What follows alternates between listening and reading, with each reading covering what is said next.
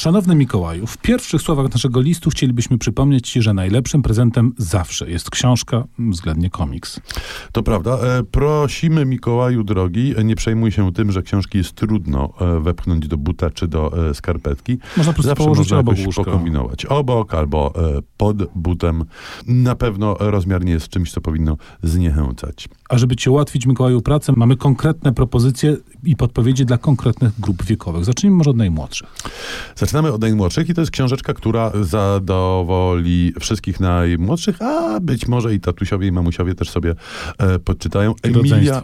Emilia Dziubak to jest jakaś absolutna e, supernowa, może już nie taka nowa, natomiast e, Ale super. E, ale super. Ilość książek, które Emilii Dziubak się udało zilustrować i narysować, e, przechodzi ludzkie e, wyobrażenie. To bardzo młoda, rodem z Poznania e, graficzka, która mam wrażenie nie robi nic poza rysowaniem w swoim życiu, bo e, tak obfitą ma już bibliografię. Może I używa rąk i nóg. może używa rąk i nóg. I pojawiała się nowa pozycja pod tytułem Co robią dinozaury? I trzeba powiedzieć, że tam bardzo dużo czytania to nie będzie.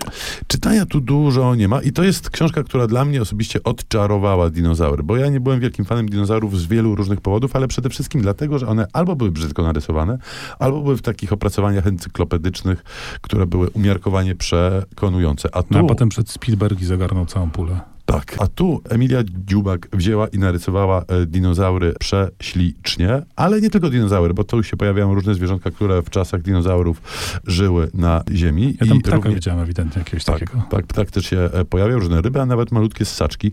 Natomiast dinozaury grają tu pierwszą rolę i no, są narysowane tak przecudownie, że myślę, że najlepsze nawet komputerowe symulacje tych prastarych gadów równać się nie mogą z kreską i kolorem e, Emilii Dziubak. Także, drogi Mikołaju, masz już najmłodszych tutaj załatwionych. Czas teraz na nieco starszą grupę wiekową, y, na dzieci, ale takie już czytające. I tutaj wydaje się, że nie ma co eksperymentować. Pójdźmy w stronę klasyki, bo to ukazał się kolejny tom fistaszków zebranych Charlesa M. Schulza. Fistaszków, które jak wiadomo są absolutnym arcydziełem i kanonicznym y, tworem kultury komiksowej, komiksem wszechczasów i dostajemy teraz edycję, która rzeczywiście od y, zupełnie pierwszego do zupełnie ostatniego paska nam je pokaże. Dopiero Żeby, co... żeby się Państwo nie pogubili, to jest tom z brązową okładką 1983-1984. Tych tomów jest już bardzo dużo. Ten jest najnowszy i one jakoś tak bardzo przyjaźnie się pokazują właśnie w okolicach Mikołajowo-Gwiazdkowych, więc to też jest świetny prezent dla Mikołajów leniwych i bez inwencji. Natomiast e, na pewno przyniesie całą masę radości odbiorcom. Tu e, Peppermint Patty gra jedną z głównych ról w tym e, tomie. Ja mam wielką słabość do tej bohaterki. Tak, no klasę Przy- repetuje i to naprawdę jest dramatyczna sytuacja, bo nie, nie przestaje chodzić do jednej klasy z Marsji. To naprawdę jest wydarzenie, które wstrząsnęło mną dogłębnie.